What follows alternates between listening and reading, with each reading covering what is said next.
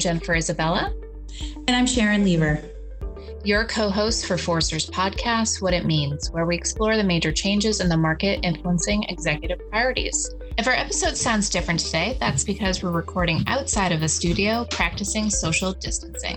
Today, we're joined by Principal Analyst David Johnson to discuss how enterprises can improve employee experience at this current critical moment. Welcome, David. Thank you very much.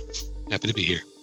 And just a quick note before we begin if you enjoy this conversation with David Johnson on the connection between EX and CX, be sure to check out our upcoming CX North America Forum on June 16th through 18th. To learn more about David's presentation and the event overall, visit forr.com slash CXNA. That's F-O-R-R dot com slash CXNA. So, currently, obviously, a pandemic going on, lots of uncertainty, and it's certainly propelled employee experience into the limelight, highlighting the need for clear communication, enabling workforce with appropriate technology, obviously a consideration for just employee well-being both physical well-being but also emotional needs. So maybe a good starting point would just be to define the components of good employee experience or how we would measure a good employee experience, David?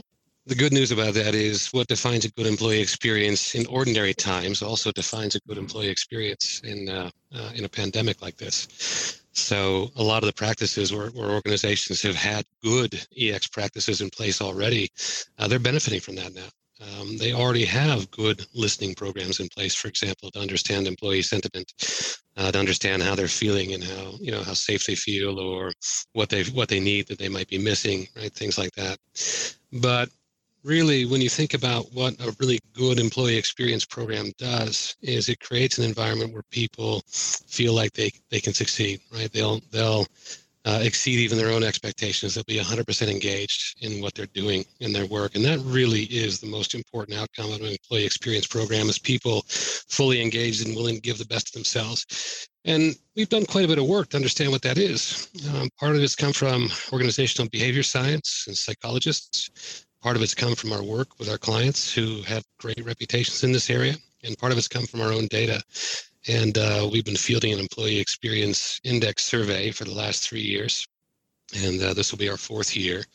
And um, we took a very different look than other employee engagement surveys do. Um, we looked at factors that they weren't looking at, like enablement. Um, most surveys, for example, will look at um, enablement with just a single question. We really dug into that. We wanted to understand those pieces more. So the things that we found really fall into three buckets that make up a great EX employee experience, and that is a feeling of being empowered.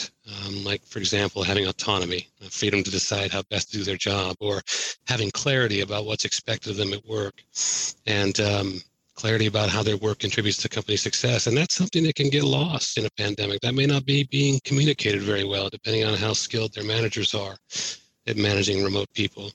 Another area that's, that stood out is in feeling inspired, um, believing that their organization does a good job of helping employees live as values uh, that they operate ethically and that they're forward looking and innovative, um, that they can easily provide feed, feedback to leadership as well. So those are things that fit into that bucket.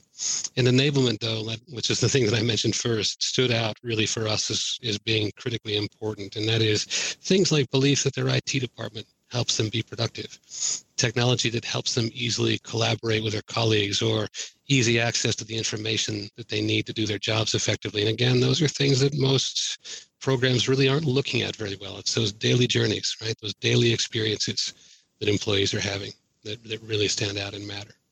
So, Dave, those all of those things sound like really good, important things that would make an employee happy. I know that there's more to this than happiness of an employee.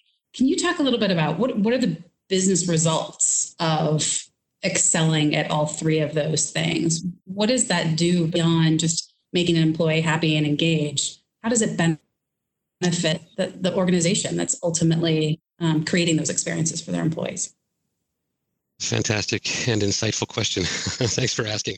Uh, this is one that is a is an important one because it feels like sometimes these outcomes, these business benefits, are a little intangible, right? It feels like soft stuff.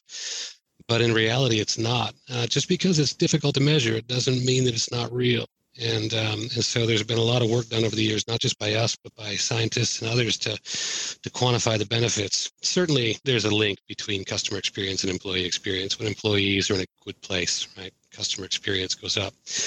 But um, and there's a study. One of my favorite studies that I love to cite was one that was done over multiple years, uh, 300,000 data points. Just a beautifully done field study that showed that consistently people who are really engaged, right, in a good place emotionally and otherwise, their, organizations with those types of people in them enjoy about 81% higher customer satisfaction and about half the employee turnover.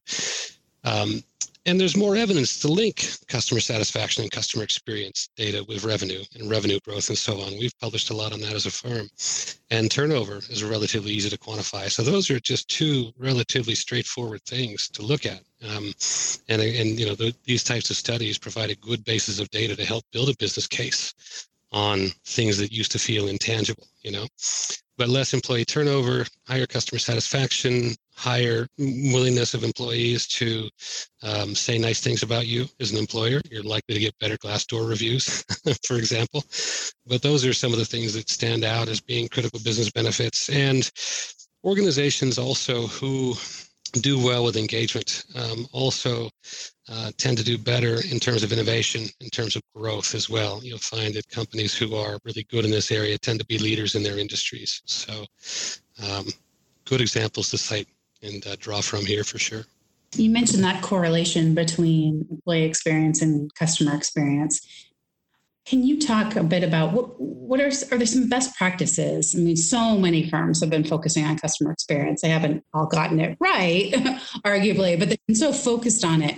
For an organization that maybe hasn't focused as much on EX but has on CX, are there some best practices that can translate into the employee world? So yes and no. Um, there are some similarities between the way you might run a CX program and the way you might run an EX program, but they really have different outcomes. I think of the most important outcomes of a customer experience program as being customer loyalty, right? Retention, uh, repeat business, willingness to uh, recommend you to others, for example. But just that's a good result of, of a good customer experience program. Um, the outcome of an employee experience program, if it's done really well, is uh, people who are willing to give the very best of themselves every single day. And this is something that happens every day for several hours a day for potentially years at a time. And so the mosaic of things that will affect their emotions, their willingness to give the very best of themselves are very different. And in many ways, running an employee experience program can be even more difficult and challenging because of those myriad things, right, that come into play. So in terms of best practices, one of them is having a really good listening strategy. And you'll find this to be true with customer experience as well, but you're listening for different things um, on the employee experience side. You're listening to to understand what are the things that are that are affecting their daily experience, their daily journey as they go about their work, and what's inhibiting their ability to be successful in what they're being asked to do. Right, that's one that uh, that is is a little bit different. And a best practice is to have a great listening program. Um, another area that's very common that we recommend uh, is having a really good leadership and manager development capability. Managers have a huge impact on employee experience and uh, the way organizational changes are made things like that can have a significant impact as well. So you know we recommend at least those things to be key parts of an, of an employee experience program. But i also encourage companies to think of it in terms of you're building up the resources of the individual and we've written quite a bit about this. We call it our peak human research right? Where you have employees who are operating operating at their peak but you can take peak humans and put them into an organization that really is not equipped to be able to enable them effectively and they're still going to underperform. So it's having both the building up the resources of individuals as well as having the resources in the organization right for them to succeed with that really presents a complete picture. David can we just drill in to the listening program a bit? I'm just kind of interested because oftentimes if I'm thinking of it from a customer perspective, you know, if I fill out a survey and then it just kind of goes off into like potentially an abyss, right? And there doesn't really appear to be any sort of um, change or impact based on my input.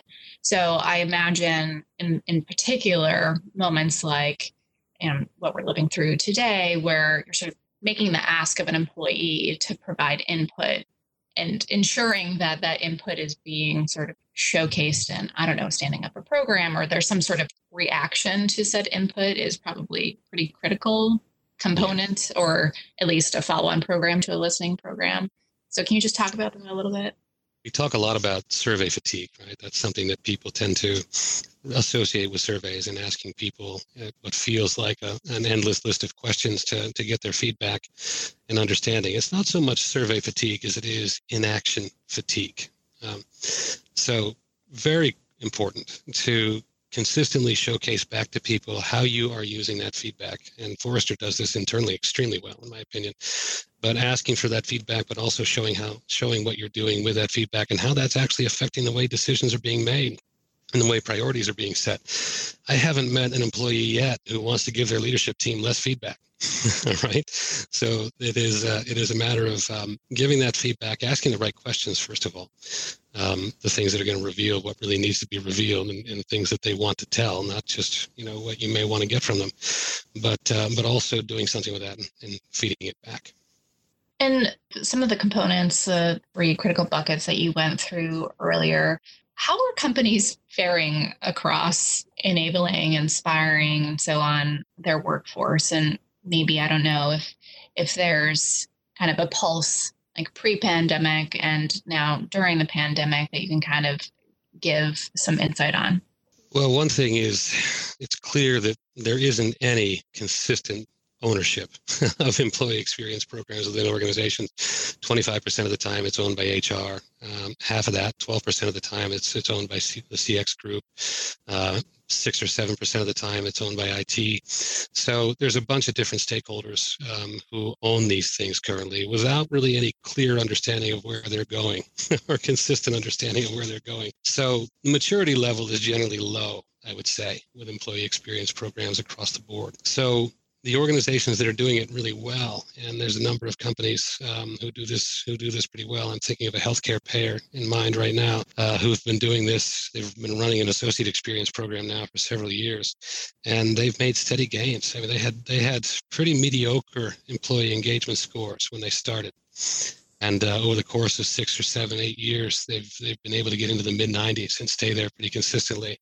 And they took a very science first approach right? What that what i mean by that is they were very clear about what they were trying to get from this program what they wanted to improve and engagement was the number one thing right? And they realized that wellness um, you know getting enough sleep and rest and other things were all key parts of that.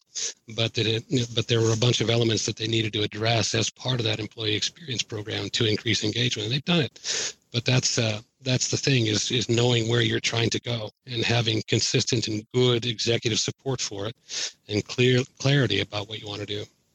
So let's push on that where you want to go and maybe where organizations are going in general because we've talked a lot about which is hard not to the here and now the world we live in right now which is yeah. um, so unique um, and the current state of how companies are handling ex but there's been a lot of talk about the future of work and how that's changing and what it's going to look like. And maybe that we've accelerated that path towards a future of work.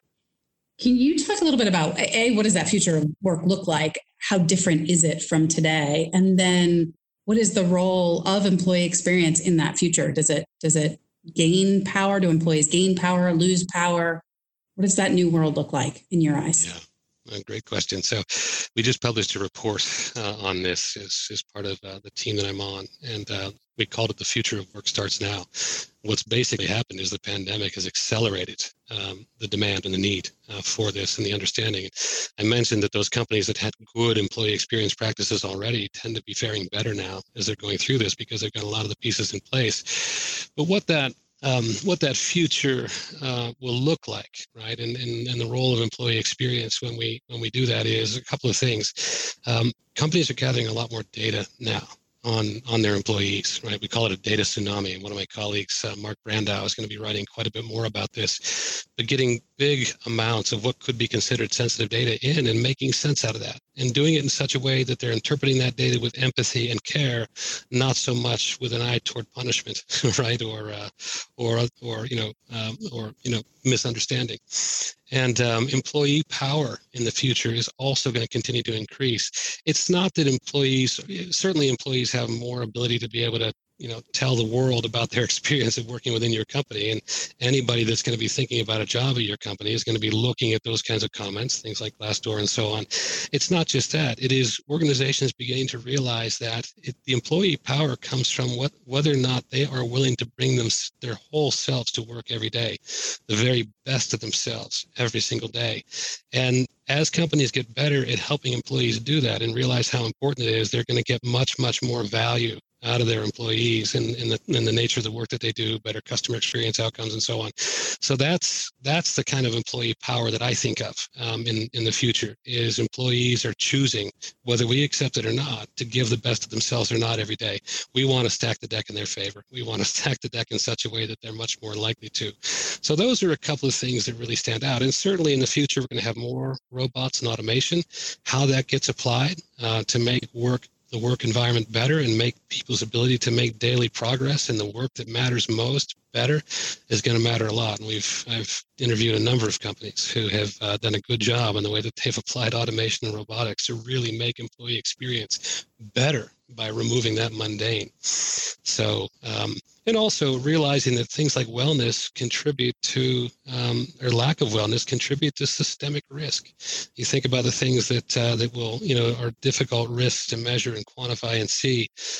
Wellness is one of those big ones, and, and we're seeing more organizations struggling with being capitalized if they are not doing a good job in these areas because their investors see it as a source of risk if they're not doing EX well. So just a couple of things that come out. I know that was a lot, but I hope it was helpful. It is a lot. It also suggests, especially when you when you hit on that wellness point, that the role of the employer is almost expanding. Um, I, I feel like in the past we may not have thought of an employee experience to be pushing on wellness um, as a human or as a whole person. It's really just about how you perform at work, and that's all that matters. And there's a hard line between that personal life and work life. Are you suggesting that that starts to blur in, in a more significant way? Boy, is that a timely question? Yes.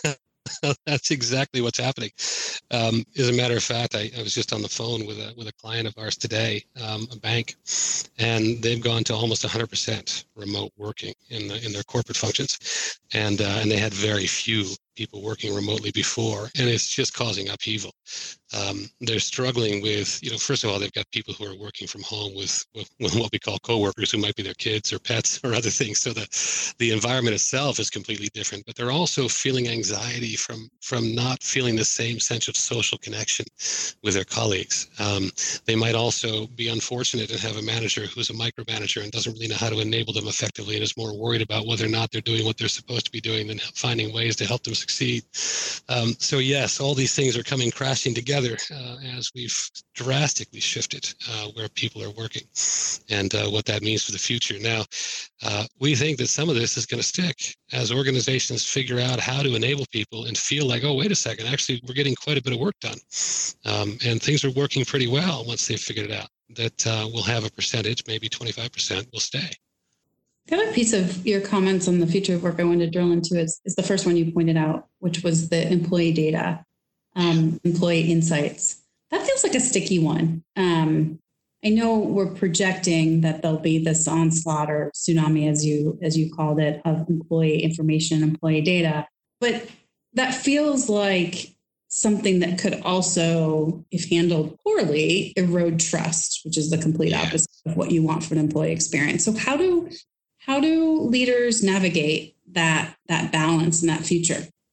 That is going to be a tough one, probably the toughest of all of this. Um, but I need to point out that most organizations are already collecting far more data on employee activities than they either realize or they know how to use. Uh, I think about um, you know, Microsoft Office 365, um, the Microsoft Graph, right? APIs that are built into that uh, can tell you a lot about the communication patterns of people, what their meeting load looks like, um, what their email communications look like, and so on. So there's quite a bit of data there already.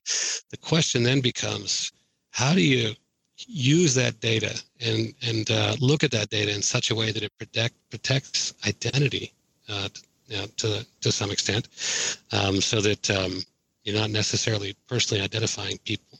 Um, that's a tough one, but also protecting, looking at it with with the right intention through the right lenses. Um, I think about countries like Germany, for example, with their works councils and um, how strict the rules are around what kind of data that you can gather, but also how you use that data and the level of transparency that's required. I think German companies will teach us a lot because many of them are already gathering this type of data today. They'll teach us a lot about how to do this well. But that that privacy and that and that trust within your employees of how you're using that data and even being transparent about that with them um, is going to be critically important. Um, there are lots of companies too. There are small emerging vendors like Worklytics, for example, that are gathering this data, harvesting the digital exhaust is what I call it of, of the people's daily work and, and helping to make sense out of it. And it's just going to increase, but it's with it's going to come the responsibility to use it well. Yeah, I mean, there's a risk factor that you know Sharyn point pointed to, but also do the folks that are you know whether it's the HR professionals or the CX team, do they have the requisite skill set to actually use the data and, and gather insights from it to then feed it back into the system? I mean, is there a like skill set or deploying you know data scientists to a different set of data that needs to happen to actually make this be productive and drive towards whatever the, the vision or the North Star is um, for that firm. We've had dozens of interviews in the last uh, last couple of years with um, leaders of associate or employee experience programs within their organizations, and so far, every single one of them is has, in my opinion, had the right intentions. Right, what they're the way that they intend to use the data, and the way that they the kinds of things that they're looking for, and what they're hoping to do with it. So that's a good thing, right? That these people have the right intentions. What they're missing, and they'll and they'll they'll be the first to say that they want more of, is more expertise around how to interpret it. So, uh, for example, Was on the phone with a uh, with a with a, uh, a client the other day in an inquiry call, and uh, you know they were trying to put together a better employee listening program and strategy. And this is for a very large organization. I, I said, so what is the one skill set that you wish that you had on hand accessible to you that you don't have. And he said, I wish I had an IO psychologist, an industrial organizational psychologist, to help me understand what questions I should be asking, but also how to interpret the data as we field surveys in our organization. I don't have that right now. And again, it was a big company. So we'll see more of those kinds of investments being made in expertise, right, for how to what to ask and, and what to do with it once you've once you've found out or how to interpret the digital exhaust, if you will. That's what's missing is that that deep expertise in those areas about what it means. Um, so, David, in that list of you know who owns EX, I noticed that you didn't mention um, marketing or the, or the CMO. So maybe we can dig into that a little bit more they are uh, a, percentage of the time, I think it's two or three percent of the time, um, the leaders of the EX initiative because they realize that the employee experience is a huge part of their brand identity. Uh, Dipanjan Chatterjee uh, on, on our research, on the CMO research team has been looking at this really closely. And um, we've spoken a lot um, about our respective research and about ideas to share. And uh, he's in very much agreement that, that, the employee, the EX that you portray to others, um, is going to influence your brand, especially now. I describe the current crisis as a towering moment that matters for your for your employees right it's one that they are going to remember how you responded how you reacted not just weeks from now or months from now but years from now. And it's the kind of thing that uh, because it's such a strong indelible memory in people's mind and so many strong emotions like fear right are wrapped around it that uh, that it will define your brand if you have not reacted well. But if you have people are going to be telling stories about that as well in several years. I, I think about after september 11th it's not the same thing i understand but after september 11th there were organizations uh, like southwest airlines who did a beautiful job. They didn't lay lay off anybody during the during the time after September 11th. They were able to negotiate, reduce salaries, and so on for a period of time because they had such good, strong relationships with their employees. But they were able to bring every keep everybody on staff. And so when the when the recovery came and the demand came from customers, they were ready. They had everybody they needed to meet that demand. They were the first company to become profitable, first airline to become profitable after September 11th. And again, that's why this matters. So brand matters, and you know your people's perception of your brand is going to be influenced heavily by by employee experience, more so in the future, even than now. And this pandemic's really going to highlight that. So, David, with all of this information in mind, what's the most important takeaway you'd want listeners to leave with today? I, I remember interviewing a uh, professor at the Harvard Business School when I first started this research a long time ago, and um, she really shaped my thinking. It was Dr. Teresa Amabile, A-M-A-B-I-L-E. What she said was most of what the world thinks we know about what keeps people engaged at work is wrong. Um, she discovered that when she would survey managers, they would say things like about what mattered. They would say things like recognition, paper performance, important work, great colleagues, and those are the kinds of things that a lot of EX programs focus on today. But it turns out that's not the most important thing. The most important thing is being able to make progress every single day in the work that they believe is most important because it's tied to psychological safety. We're all trading time in our personal lives and everything else to do our work, to keep a roof over our head and all those things. So it's foundational.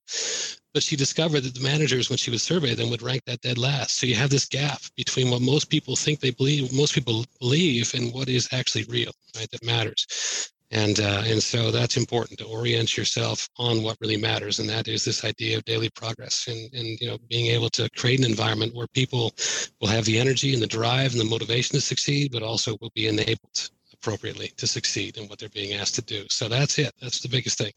Part of that, though, is developing a listening strategy and understanding um, employee sentiment, employee, understanding what's in the way, what they need, and so on. And there's multiple channels for that. It's not just surveys. It is um, doing employee journey mapping exercises to understand their workday, what's in the way, um, bringing in expertise like neuroscientists and so on to understand what the cognitive load looks like of working in that environment. How difficult is it to work there? Things like that. So, focusing on those kinds of things to understand what that daily experience is like for employees and developing that understanding and then setting your priorities based on that clear understanding. And it's defensible. You can go to executives with that kind of data and say, look, this is what we know. This is what we think is important, and here's why. And they're more likely to listen to you because you have credibility then. So that's the thing that I think matters the most is orientate, orient right, and then uh, and then listen and act. Great. Thanks for joining us today, David. Thanks for the opportunity. Thanks, David. If you like what you heard today, subscribe to Forrester's What It Means podcast on iTunes, Google Play, and Spotify, or your favorite podcast player. To continue the conversation, follow Forrester on Twitter and LinkedIn. Thanks for listening.